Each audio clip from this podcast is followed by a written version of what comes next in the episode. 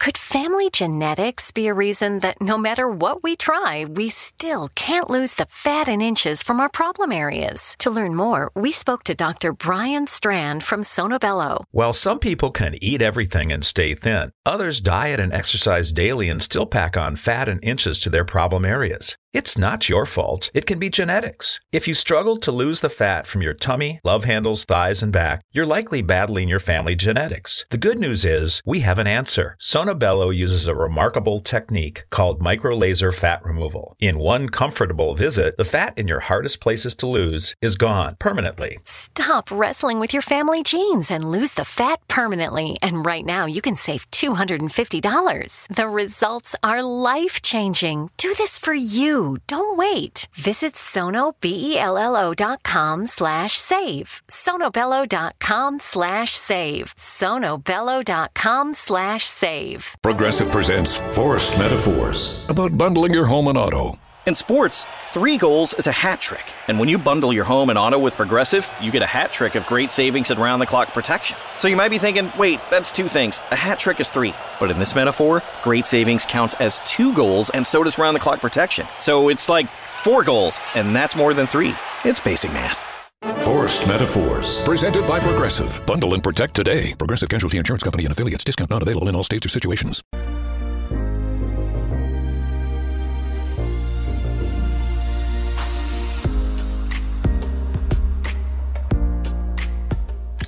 Welcome one and all to the X-Zone. I am Rob McConnell. We're coming to you from our broadcast center and studios in Hamilton, Ontario, Canada.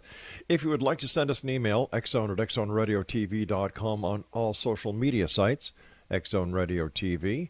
And to listen to us twenty-four seven, three sixty-five, you can go to the X-Zone Broadcast Network, x z b n dot net, and simply look at their programming guide. And we're heard around the world on the Talk Star Radio Network, Mutual Broadcast Network, iHeartRadio, Xeno Media, and of course, Simul Radio and Simul T V. And to find out about the broadcast listing for the X-Zone T V channel on Simul T V, visit simul t v dot com. My guest this hour, X-Zone Nation, is Thomas Hatsis. He is an author, lecturer, and historian of witchcraft, magic, Western religions, contemporary psychedelia, uh, and entheogens, and medieval pharmacopoeia. Joining me now is Thomas uh, Tom Hatsis. And Tom, welcome to the X-Zone. Hey, thanks for having me, Rob. It's great to be here. What started you on your journey into being the psychedelic witch? Ooh, well, it...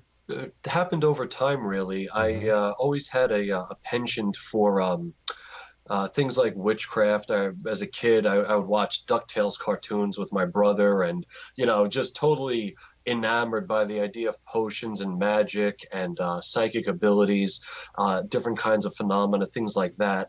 Uh, when I was fifteen years old, uh, my older brother uh, pretty much forced me to um, – try to make it snow one day. Uh, he he didn't want to go to school the next day. I don't know if he had a, a test or something. I don't recall, but he didn't want to have to go to school. So he kind of just grabbed me by the shirt the way, you know, older brothers yes. do. And he said, "You're one of those people. I know you can make it snow. So I need you to make it snow tomorrow." And I had no idea what I was doing. So I, I went outside and just took some grass, some dead grass off the lawn and put it in a, a pot of boiling water on the stove and then just tried to concentrate on making it snow somehow. And um so that didn't work oh. at all. But um it was just, it's funny because my my older brother had recognized that in me, I think, before really I even had. And um so I just started reading books about the occult at that mm-hmm. point. I, I tried and failed to write a vampire novel. Uh, this was back when Anne Rice was very big, and I also wanted to write a, a vampire novel uh, with some witches as well. And um, I got about fifty pages in, and it just really stunk, so oh. I stopped writing it. And um, then around the age of eighteen, I had my first encounter with um, psilocybin mushrooms, and my, my first thought after the experience was just like, "Oh wow, you're not really weird. You're just you've just been a witch your whole life. That's all this is." And so I started writing songs and uh, playing in bands that had kind of a an occult or psychedelic uh, bend to it. Mm-hmm. And um, then I uh, I kind of didn't really like being in bands too much because you have to rely too much on other people that might not have your motivation. So I turned to writing books about uh, the occult and uh, psychedelia instead, because then I only had to depend on myself. Way to go. Congratulations. And how many books do you have? Uh, I, I believe that you have three books. Am I correct?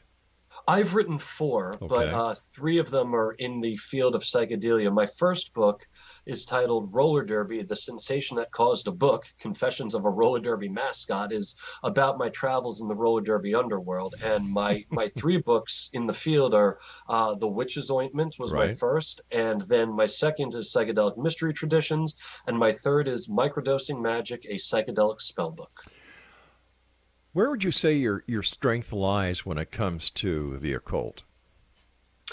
Mostly from um, using my own symbols and things mm-hmm. that uh, make sense to me growing up. Right. Um, I find that, um, you, you know, different magical traditions are all well and good, and there, there's certainly a lot of benefits to that, and you get a lot out of it. I mean, mm-hmm. I'm also a member of the O T O, which is a ceremonial magical group, and, um, you know, their their prescriptions are nothing like the things that, you know, I do myself when I'm doing my, you know, weird little witchy things. Right.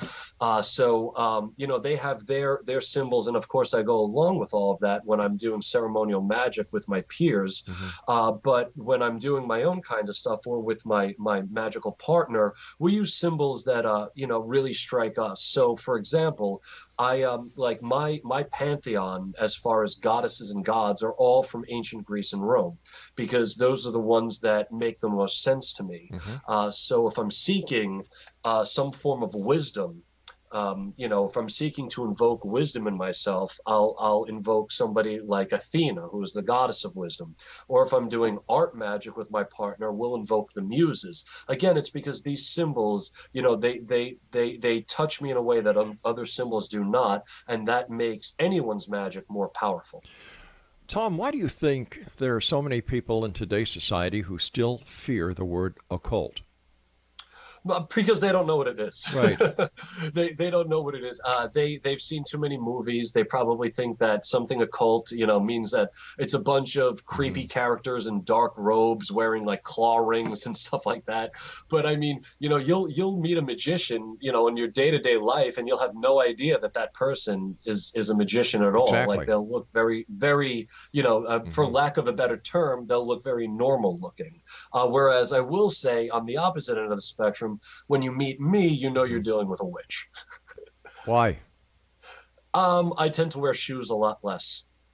Okay. Do you wear a pointed hat? Do you carry a broom? Do you have a black hat and a kettle? Uh, you know, it's funny. Um, a friend of mine got married uh, last year, and it was the first time I, at, at the wedding ceremony yeah. I, I wore a, a pointed witch's hat. Uh, and um, I did. It did. And it was great. Um, yeah. And as far as uh, brooms, uh, they're great for sweeping. You... Tell me, do modern witches use the uh, battery-operated vacuum cleaners now? Or do they still rely on the good old handmade husk broom? It, I would say it depends on the size of the mess in your kitchen. Ah, there you go. There you go. You know, yeah, if I if I spill some herbs mm-hmm. on the floor, I'm going to go right to the broom. But if I spill tomato sauce, uh, no, I'm kidding. Yeah. Then, then I'll go for the Kleenex. You know, over the years doing the show now, we're in our twenty-ninth year. And I've had oh, the opportunity. I thank you. I've had the opportunity of speaking to many members of the Wiccan community and the different covens and so on. And you know what? They're all so darn nice. I yeah, haven't. We're great people. Yeah, I, I know that, and I've had a, I've had the pleasure of actually going and meeting these people uh, and and watching, being invited to watch some of their ceremonies. And in my opinion, and this is something I try to get across to the listening audience and, and the viewing audience, is that witches or Wiccans are the keepers of nature. Mm-hmm. They're, you're very, ba- you know, you know the, the founders uh, of um, Greenpeace, for example, Wiccans, any organization that has the best interest of Mother Earth, you're going to find Wiccans and witches. And I I, th- I think that throughout history, witches have received a bum rap from the other established theologies because witches and Wiccans posed a threat to the survival of other religions. If it wasn't for witches, we'd have no pharmaceutical industry, we'd have no naturopaths, we'd have no herbology, we'd have a lot less than we do right now. Absolutely. Yeah. Absolutely. Well, that's yeah. a good point. It's a very good point. I mean, if you see a piece of trash on the ground, yep. rest assured, no witch put it there. We don't do that. Yeah, um, we're, we're in the month of October. Next week is Halloween. How do you, as a witch, feel about the way that Halloween and witches are commercialized? Uh, you know, Rob, I got to say, I go back and forth with it. Uh, mm-hmm. Every now and then, I, I like to think that this is help. This will help normalize the idea for people. Right. But then another, my, my, my better judgment says, well, this is really just a kitschy rewrite of what witchcraft actually is. I mean, yeah. you know, when you see Halloween decorations of witches, I mean, that's not what a witch, lo- I mean, a witch looks like me, mm-hmm. you know, a witch looks like my partner, you know, my tree hugging, Gaia worshiping friends. Like, that's what they look like. They, you know, we don't all have green skin. And, um, you know, it's, uh, it's weird. It's it, it, in some ways, It, it's just, it's such an odd thing because you, you try to legitimize something like that. And I would say that it's probably no different from how a Christian might feel with the commercialization of Christmas. Exactly. Um, you know, they probably look at it like, oh, you know, that that's, that's cool that it's embracing more people. It's more of a sexual, secular American or Canadian or European cultural mm-hmm. thing than a religious thing. But for the hardcore Christian, that might be an affront. Now, for me, I don't feel affronted by Halloween. I love Halloween. I'm, I'm waiting for the day that they mix Halloween, New Year, and my birthday into the ultimate holiday. Hey, let's work um, on that. We've got to take our first break, uh, Tom. Please stand by. X O Nation, Tom Hattis. Hatsis is our special guest. He is the Psychedelic Witch, and his website is w w w dot psychedelic witch dot com. This is the X-Zone. I am Rob McConnell, coming to you from our broadcast center and studios in Hamilton, Ontario, Canada. And of course, you're watching us and listening to us around the world on Simul Radio and Simul T V. We'll be back on the other side of this break. Don't go away.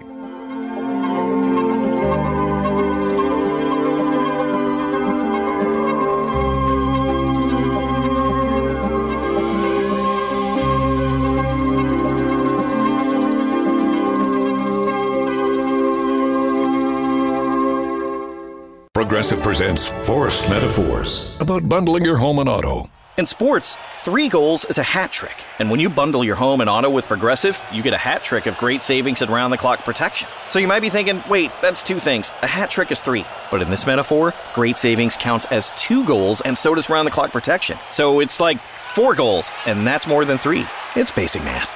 Forest Metaphors, presented by Progressive. Bundle and protect today. Progressive Casualty Insurance Company and affiliates. Discount not available in all states or situations.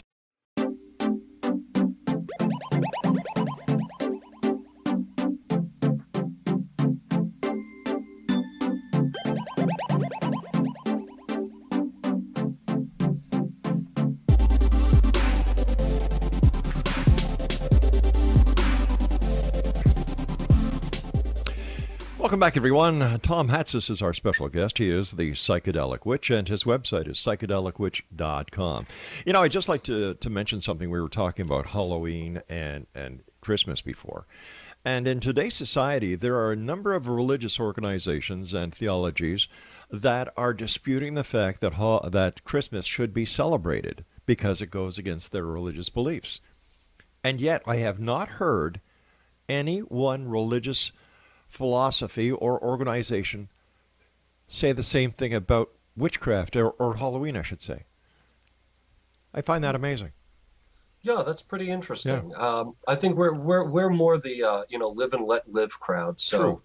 you know, we, we try not to, to get too uh, you know too worked up over things like that. You mm. know, if people want to celebrate Halloween however they want, you know, who am I to interfere with anybody's will? True, very true. And plus, uh, you know, Christmas is backed by Santa Claus and, and Jesus, and and Halloween is backed by the American and Canadian Dental Association. There you go.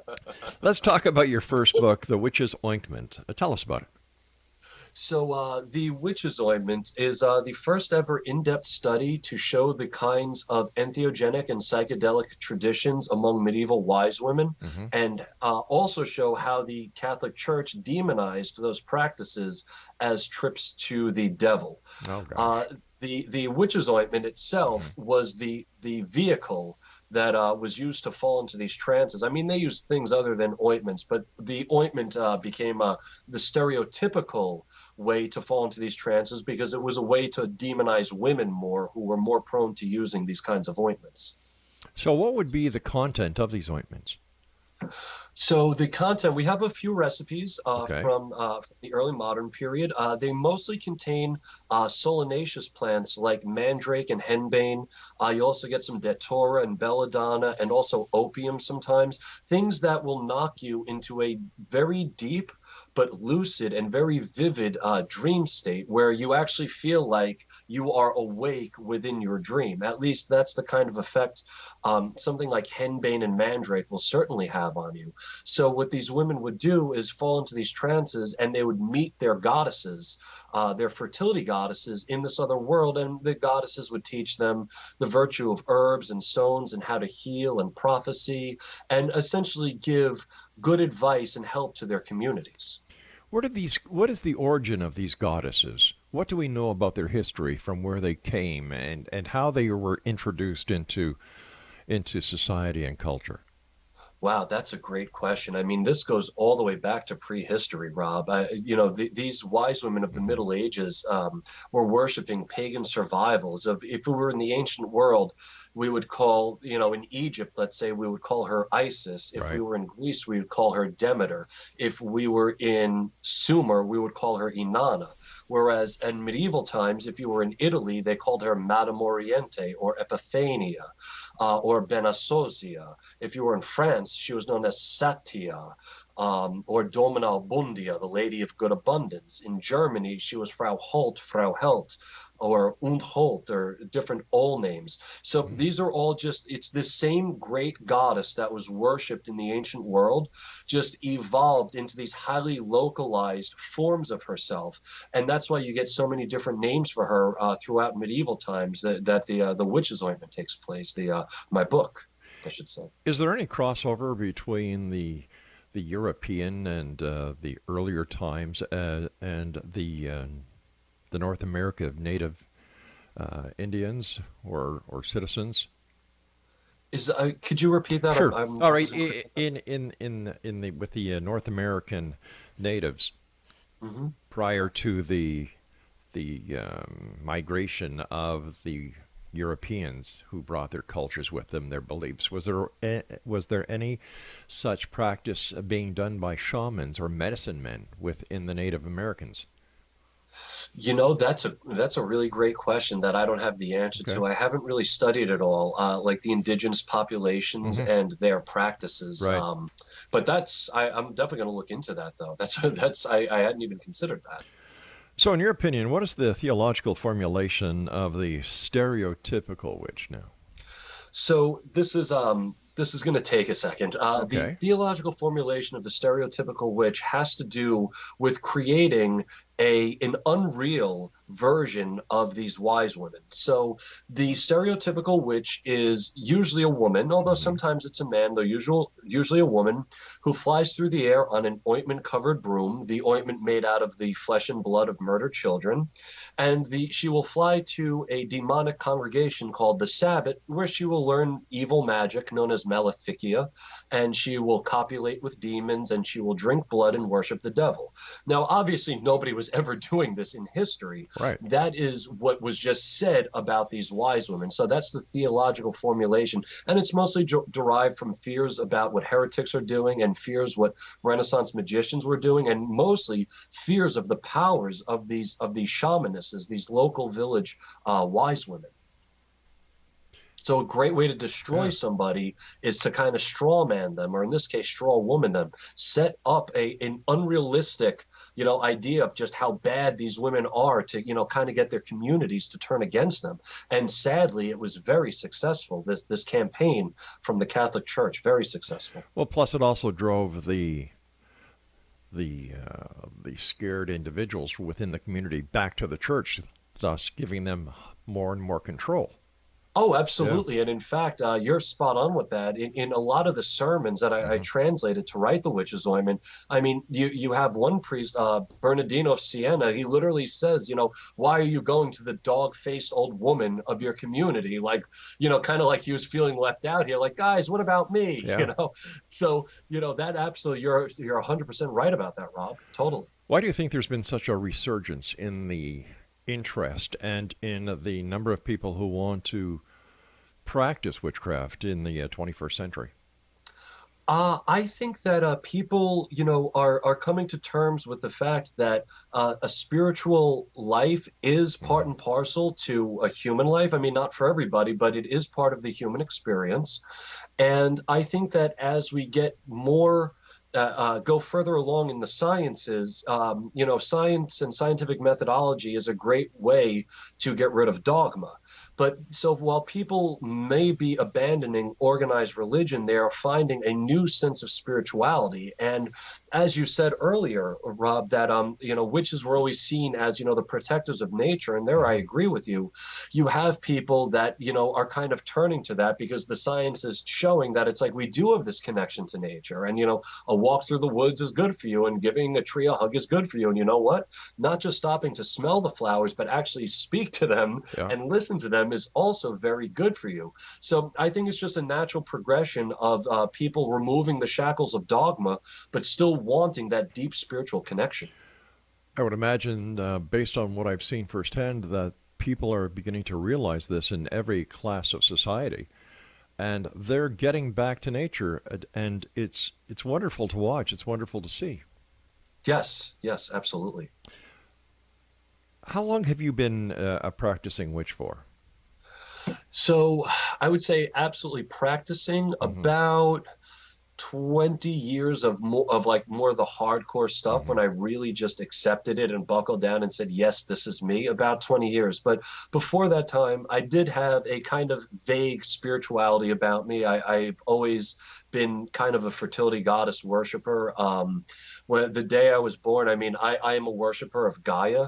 And I will say, I mean, she's been in my heart since day one. I, there's never been a time in my life that I haven't felt like Gaia's had her hand on my shoulders guiding me uh, through life. In the, much the same way, you know, a Christian might feel mm-hmm. that about Jesus. And I don't have any animosity towards Christians or, or any animosity towards anybody. Or maybe a Buddhist might feel that way about Buddha. Uh, I feel that way about Gaia. So it, she's just always been there. And it, I guess it took... Um, both my brother kind of forcing me, you know, to start, you know, really practicing the craft, and then also discovering magic mushrooms and, and seeing, oh, wow, this really like, like never did Gaia's voice echo so loudly in my heart than during that first uh, mushroom experience. No disrespect meant here, Tom, but how do you know if you're taking a psychedelic that what you're hearing is real and not a figment of your imagination? That's a that's an excellent question, and and there's no no disrespect taken, because that's, you know, I, I would think that myself, okay. you know, if, if I hadn't had that experience. Mm-hmm. Uh, the truth of the matter is, and it's difficult to to put it in words, but you can actually tell. Um, you can tell that it's it's someone and and not you. And I would also say that those that that voice will sometimes tell you things that are rather unpleasant about yourself. And if I were kind of making it all up, mm-hmm. you know, I would be saying, "Oh wow, I'm such a great guy, and everybody loves me, and I can do no wrong," right? I, I would be very self-congratulating.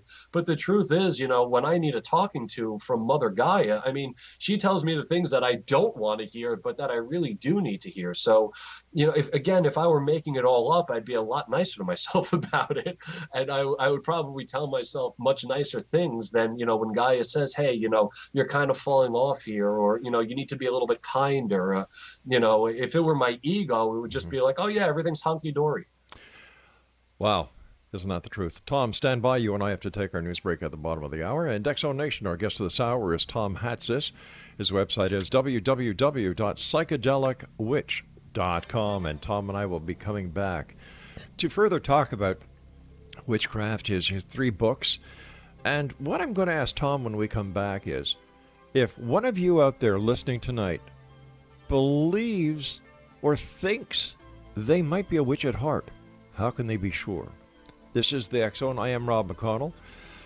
A place where people dare to believe and dare to be heard, Monday through Friday from ten p.m. Eastern until two a.m. Eastern, right here from our broadcast center and studios in Hamilton, Ontario, Canada. Don't go away.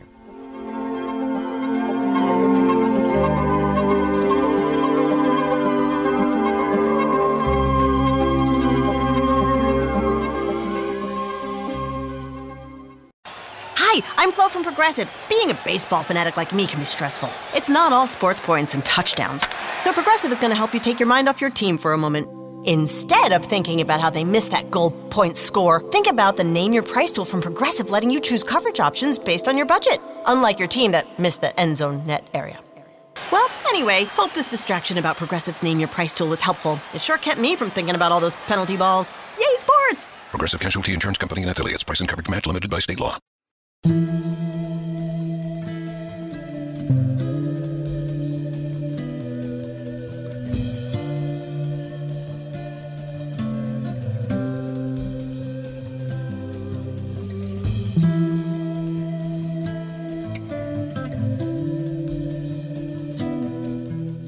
X-Zone Nation, Tom Hatsis is our guest this hour. He is the Psychedelic Witch. His website is w w w dot psychedelic witch dot com. .com. So, Tom, how can somebody listening tonight know whether or not they, like you, are a witch at heart? Yeah, great question. So in my book, Microdosing Magic, mm-hmm. I have a, a spell called the Witchy Baptism. And I would say that if you were up for trying this spell, you definitely are a witch. Um, so if it appeals to you, and I'll just explain what it is real quick. If it appeals to you, if you hear it, you're like, oh, wow, I want to go do that. Mm-hmm. Chances are you're a witch. If you hear it and you're like, that is not something I'd ever want to do, you probably aren't a witch. So the uh, the witchy baptism uh, is a cleansing. So you uh, you you would um you eat a large meal. Mm-hmm. Uh, typically something high in protein, and you go into the woods, or at least I should say I go into the woods, and I'll draw, uh, using sticks and leaves and rocks, I'll make a large circle on the ground, and then um, just, you know, using my hand or a stick, I'll draw a star in the middle of the circle, making a pentacle. Then in the center of the pentacle, I will dig a hole. Um, I will then take all of my clothes off, everything, socks and shoes included, and I will roll around on the ground getting the dirt and the leaves and everything all over me. And then I will squat over that hole, uh, smoke a joint, and defecate. Then I will go into a river and wash myself off. That is the witchy baptism. So if you just said gross, you are not a witch. If you just said, yeah, I'm going to do that, you're probably a witch. I guess up here in Canada, there's going to be a lot of witches because uh, marijuana is legal here in Canada now as of the October the seventeenth. So there you go. Yeah. Uh, what is? Uh, yeah, I heard. Yeah. What is the what is the significance of defecating in the circle, in the hole? Uh, it's a so what it is is you are making art with the smelliest, stinkiest part of yourself. You're taking your waste. You're taking the thing that all of us get rid of and all of us reject, mm-hmm. that part of us that we all reject, and you're turning it into something beautiful and magical. So you, instead of becoming a Picasso, you're becoming a, a crap asshole. yeah, yeah, um, yeah, sure. What, if you want to think of it that yeah. way, definitely. you you were saying that prior to smoking the joint and squatting and defecating, you roll in on the ground and you get yourself covered with leaves and grass and so on. Now, do you do that within the circle? Yeah, within the circle, exactly. So, exactly. A, am I correct in understanding that the formation of the circle is something like a protection for you? Yes. Yes, exactly. Um, I was speaking before about the uh, the power of mm-hmm. symbols that speak to you. Yeah. And uh, pentacles have always spoken to me as a very uh, powerful symbol of sacred geometry. So what is the origin of the pentacle? How did that? How did the pentacle get associated with the occult, uh, Satan, as well as witchcraft? Well, that goes back to uh, Pythagoras, mm-hmm. and um, it, it's it's it's Pythagorean uh, um, geometry, really. How it eventually got associated with uh, witches and witchcraft, I honestly don't know that, and that's that's a really gr- great question. I'm not sure of when that transition actually took place. Let's talk about your second book, Psychedelic Mystery Traditions. Uh, first of all, uh, what are theogens? So the theogens is a word I came up with to describe different kinds of psychedelic states. Mm-hmm. I should let your listeners know that I use the term um, psychedelic as a base word, and I use different kinds of theogens like entheogen, extheogen, poetogen, as adjectives. So, for example, a, a word that I'm sure your audience is familiar with will be the word entheogen. Entheogen, which I didn't coin, means when you take a psychedelic in a spiritual setting, you're entheogen, you're generating divinity inside the self. Now, sometimes, however, you're not actually generating divinity inside yourself, but outside yourself. Like if you're invoking a goddess or invoking an aeon or even just eating mushrooms and going to try to connect with U F Os. Well, that I call an extheogenic experience. You're generating divinity outside yourself. Other terms like, um, so it's it's pretty much uh, well understood that psychedelics enhance the creative process, but there's no word for that. So I coined the term poetogen, which means to use a psychedelic for art. So that's what the theogens are. And I go over in my book the different theogens, because when you look back in the ancient records mm-hmm. and the different mystery traditions and magic and witchcraft and ceremony, people were using these these kinds of plants and herbs and mushrooms for um, for ways that are not really psychedelic or entheogenic. So I had to come up with different terms to place these experiences within their historical context. So how did the ancient Christians use psychedelic plants? And, you know, how, how did they find out? Was it just by chance that this plant is psychedelic, these mushrooms are psychedelic and those aren't? Uh, well, yeah, I mean, there were, so those are two different questions. As far as to the, the second question, how did people find out? That was just centuries of trial and error and trial and error in the remote past. Um, that many probably got sick or unfortunately passed away, you know, during that long, arduous, you know, human experiment of uh, determining these plants. Now, as far as Christians discovering them, well, most Christians were just pagans converting to Christianity. So in my book, Psychedelic Mystery Traditions, I show how, especially with Paul of Tarsus, how his invention of the Eucharist at the Last Supper is actually what gave pagans the green light to bring their psychedelic brews and their own Eucharist, their, their for lack of a better word, uh, pagan Eucharist, into their new religion. You also had Christians and pagans often intermarried. In fact, it was one of the things that that really the church fathers complained about. So you, you have this mingling there of, of different people, um, and, and with that, you're going to get different plants and different herbs and different recipes. Now, as far as how Christians actually used psychedelics in the ancient and medieval worlds, I found Found three, broadly speaking, categories of how they use them. Um, the first is a somnotheogenic way, which is another theogen.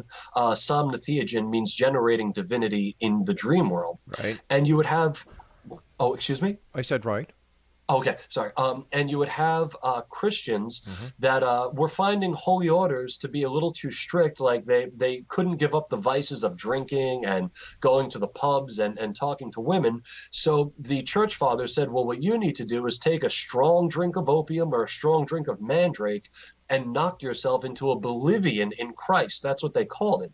So you would take this mandrake drink, and again, it causes very vivid and lucid dream states, and you would meet Jesus in the dream realm. So that was one way Christians used these uh, these extraordinary plants.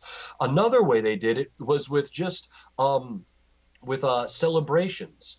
The same way people today, uh, you know, somebody at a New Year's party who maybe doesn't often smoke cannabis will be like, oh, it's New Year's, I'm with my friends, I'll hit that joint.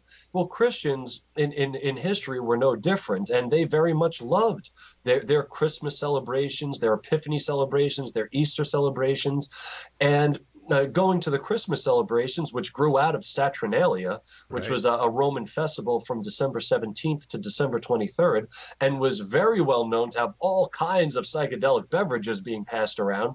Well, that's probably where Christians got that idea. And, you know, also from Yule, Uh, the Yule celebrations in Northern Europe, where they were putting mushrooms like probably Amanita muscaria and henbane and other things in their beers and their spirits uh, to communicate with their gods. And, you know, Christians just picked up on this. And again, we have to remember there was no war on drugs back then. People didn't schedule drugs. They scheduled practices. Um, the third way that Christians use these things is actually kind of disconcerting. They seem to be trying to de-paganize the masses using psychedelics in the same way in um, in America in the nineteen fifties, the C I A was trying to use psychedelics to brainwash people for possible use against P O Ws. And, you know, when you look back in history, you actually find that that um, medieval inquisitors were doing the same thing to people accused of witchcraft. They would drug them in the torture rooms. And then when they started to feel, you know, the effects of, of this substance, the, the inquisitor would bring the other priest and say, look, she's crazy. See, the devil's got her. You know, we have to execute her. So that would be, I would say, the three ways in history that Christians um, use these, and probably many more. It's just the records are very fragmented and sca- uh, you know, scanty, so we have to just pull from them what we can. But again, they did not schedule drugs yet. Yeah. So the, these uh, Christians wrote openly about their drug use. Uh, Theodoret, who was the bishop of Syria in the fifth century, wrote openly that he loved to smoke henbane, uh, excuse me, uh, uh, opium. smoke opium, and read from the Gospels to find the deeper meanings. Well, we know that many of the rock stars that we have today, or especially in the sixties, used psychedelic drugs all the time. You know, in fact, uh, Paul McCartney, Got to Get You Into My Life, is all about his his lust for cannabis.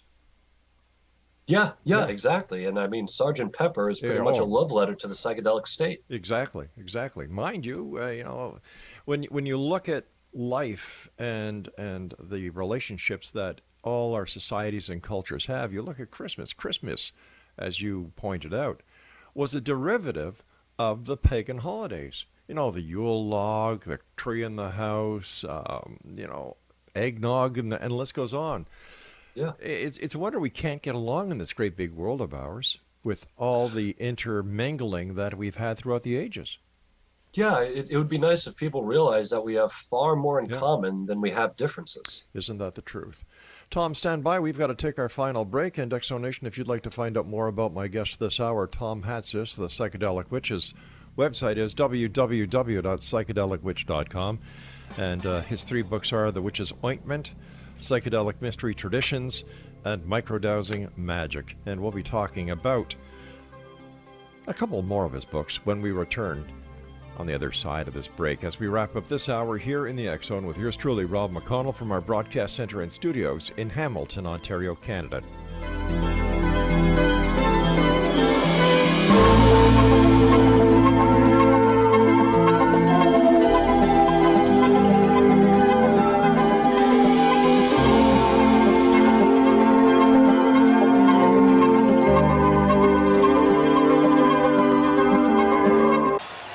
I'm Flo from Progressive. Being a baseball fanatic like me can be stressful. It's not all sports points and touchdowns. So Progressive is going to help you take your mind off your team for a moment. Instead of thinking about how they missed that goal point score, think about the Name Your Price tool from Progressive, letting you choose coverage options based on your budget, unlike your team that missed the end zone net area. Well, anyway, hope this distraction about Progressive's Name Your Price tool was helpful. It sure kept me from thinking about all those penalty balls. Yay, sports! Progressive Casualty Insurance Company and Affiliates. Price and coverage match limited by state law.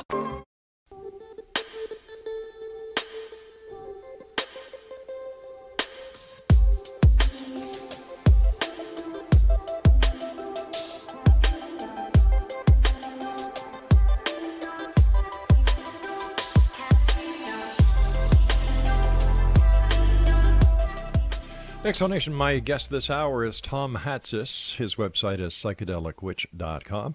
First of all, Tom, I want to thank you so much for coming on the show. It's been a great hour with you. Thank you very much for sharing uh, this this wealth of information that I would imagine very few people listening today had ever heard of. But I uh, but I do suggest that they go to your website and definitely buy your books. Are your books available on amazon dot com as well? They are. They're available on the website, mm-hmm. on my website. They're available on Amazon and at uh, fine pagan and Wiccan bookstores everywhere. All righty. Um, a third book that you wrote, you know, in in the genre that we're talking about tonight, is Microdosing Magic. And how does microdosing uh, differ from, you know, microdosing magic? So microdosing is just the practice of taking small amounts of either psilocybin or L S D mm-hmm. And y- you pretty much just go about your day in that, you know, you don't really do anything other than take the substance. Whereas with um, any magician or witch will tell you that no substance should ever replace actual practice in the craft or practice in ceremonial magic. So what microdosing magic is, is a different approach to just taking a microdose, whereas there's a lot of intention behind why you're microdosing. So, um, for example, some a regular microdosing schedule might be Monday through Friday, and you take Saturday and Sunday off, and that's been recommended by the great mycologist Paul Stamets. Others like Jim Fadiman would recommend taking a microdose one day and then taking two days off, then a microdose, then two days off. Mm-hmm. Whereas, and both of those are perfectly excellent schedule, uh, uh, cycles, and I've run them myself. But with microdosing magic, what you're doing is actually basing when you take your dose off of either Germanic runes or sacred geometry, and um, having an intention, a magical intention behind it. So um, one of the uh, my favorite ones to uh, cycles to run is, again, going back to the pentacle cycle. And you just you could make one of these on graph paper, and in my book I have instructions how to uh, how to make one of these. And you just dot out on a graph paper, you know, the points of a star or a moon or some symbol that really, you know, strikes a chord with you. And then you take the dose on those days. You also don't just take the dose, but when I take my microdose, I first med like I take the dose, then I med- meditate for a half hour, and then I switch to visualization for the second half hour. So for me, m- taking a microdose is actually an hour-long process. So I would say that mm. that's a bit major difference. And in my book, I, you know, anybody that's interested in pick it up, they'll see very quickly that there's a there's a big difference in in um, the amount of positive results that you'll see with microdosing magic rather than just microdosing. Well, what are some of the side effects or, or dangers of microdosing? Sure. So if you have um, any kind of heart issues, mm-hmm. you probably shouldn't microdose. If uh, you're taking S S R Is, don't microdose. Uh, you could uh, develop um, or experience, I should say, what's known as serotonin syndrome, which, while not, you know, uh, lethal, is just unbelievably unpleasant. And um Uh, if you have a history, a family history of uh, mental illness, uh, you probably shouldn't be uh, fooling around with any of these things. So, but if you're a, a, a you know a healthy person, sound in mind and body, um, a microdose is is not going to really harm you in any way. So how does one build a psychedelically magical mind? Because I'm sure that's what a lot of people would like to do when they when they get into microdosing. So going back to, I was talking about my uh, my process of mm-hmm. uh, how I take the dose and yeah. I'll meditate and visualize. That would be the best way, at least for me, to build that psychedelically magical mind. Because what happens is when you first meditate for that half hour and quiet your mind, the reason you're doing it in, in a half hour interval is that, so I, I usually micro, usually, I always microdose with mushrooms because um, meditation, like mushrooms, take about a half hour for you to feel the effects. Like any experienced meditator uh, will tell you that, you know, the, the time it takes to really quiet your mind and get into a really deep meditated state, meditative state is about a half hour. Now, since Gaia loves us so much and wants what's best for us, mushrooms also start to uh, have some effect in the body after a half hour. So once I start feeling a little bit of the effects of the dose, I switch to visualization, because what this does is it's like adding extra weights to a barbell. Visualization by itself is very difficult. Visualization, when your creative juices and, and, and your cellular network are firing, is a lot more difficult. And I found that um, Uh, the more I was able to hold these visualizations, uh, the more I was seeing the results of my spell work uh, in my life. I should say that all psychedelic witchcraft and all psychedelic magic has to do with casting spells on yourself only, not on anybody else, because that would interfere with their will. So the way, the w- reason I know that this is working actually is that you and I are talking right now, Rob. I put it out into the universe, and I, I did my magic to get more interviews for these books, and here we are. Wow.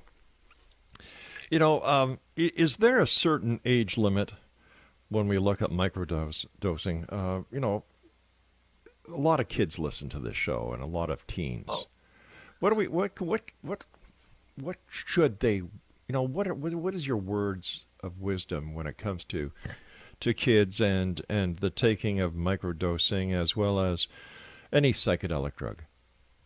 Um, I would say first and foremost, um, wait. Yeah. If you're a teenager, wait. Let let your mind develop. And it's only if you're in your late teens, your your brain starts stops, excuse me, developing around the age twenty, twenty-one. Mm-hmm. And so I would suggest, strongly encourage you to wait till then.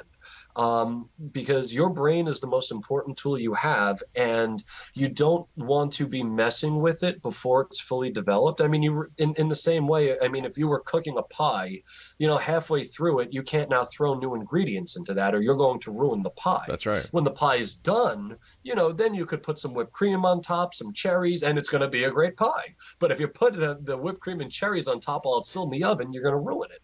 So I would say wait a little bit. Mm-hmm. Um, Know what you're doing. Don't ever put anything in your body if you're not sure. Um, start off very, very small. And um, on my website, there is a contact form. If you have any questions at all, please do not hesitate to reach out. I'm happy to answer any questions specifically with regards to safety, because if we're going to, if we're really serious about using yeah. these tools of human enlightenment, we have to make sure that everybody stays safe. Do you, do you think that the, the use of psychedelics as well as the uh, the dosing is becoming more acceptable by society? And do you think there will become a time when it too, like cannabis is up here in Canada, is legal? Yeah, absolutely. In fact, uh, also up in Canada, you guys just went into, or might have just gotten out of, I should say, um, uh, phase two testing for M D M A therapy yes. uh, for P T S D and depression. Yeah. Uh, here in the States, um, the F D A, which is our, you know, governing uh, um, substance body right. here, the Food and Drug Administration, uh, they just um, accepted and are now running tests with psilocybin uh, mushrooms to treat P T S D and depression. The truth of the matter is the science is all on our side, and all of the propaganda of yesteryear, I mean, it's all coming to light how much we've been lied to, especially during the Nixon administration mm. about all these things. So the good guys are winning, and we should celebrate that, but we should also make sure that we stay very careful and diligent and not do anything uh, foolish or silly with these medicines while we're on the cusp of a greater acceptance of them. In your opinion, what has been or what is the most rewarding event that has happened in your life due to a spell that you have cast on yourself? Wow, the most rewarding uh, for, for a spell that I've cast on myself, I would say so this past year, Uh, using microdosing uh, creativity magic techniques, and again, I outline them in, in my book. I finished two books, and uh, my partner and I are actually about to win a Guinness World the Guinness World Record for magic. Wow! Congratulations so, on that. Thank you. Yeah, and this is just uh, from from using just my own my own spells and my own spell work, and not focusing on trying to change anybody else's will, but making sure that my spells align my will with my life. And it's not about putting on a veneer, and it's not about saying the right things. Mm-hmm. You use psychedelics to find your authentic self. Your authentic self is a reflection of the larger universe. That's the cosmos that wanted you. wanted your perspective. So you have to make sure that your perspective is heard, because you are a slice of all that is. Tom, we're coming to the time where you and I must say so long for tonight, but I do want to thank you again for coming on the show. And in thirty-five to forty seconds, what are your final thoughts for the X-Zone Nation tonight? You free your mind by using your brain. Wow. It's that plain, it's that simple, and it's that true. I think so. Once again, Tom, uh, give us, give our listeners your website as well as where they can get your books, please. Sure. Uh, you could uh, reach me at psychedelic witch dot com or facebook dot com slash the psychedelic witch. I also have an Instagram account that's at witchydelic, W I T C H Y D E L I C. And um, my books are available on the website, as long as some videos are on the website. And actually, my partner and I are editing even more videos because we just got back from tour. So there's going to be a lot more coming up. Uh, there are some articles that I've written.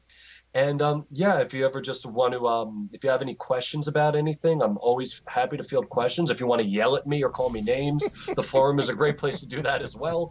Um, so yeah, hopefully uh, we'll keep this conversation going far into the future and change as many lives for the better as possible. All right, count us in on that, will you, Tom? Five.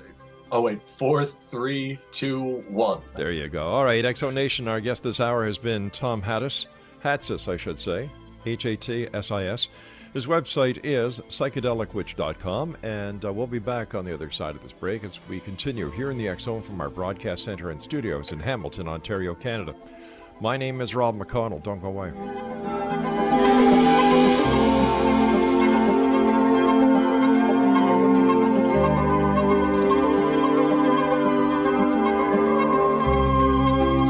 Progressive presents Forest Metaphors about bundling your home and auto. In sports, three goals is a hat trick. And when you bundle your home and auto with Progressive, you get a hat trick of great savings and round-the-clock protection. So you might be thinking, wait, that's two things. A hat trick is three. But in this metaphor, great savings counts as two goals, and so does round-the-clock protection. So it's like four goals, and that's more than three.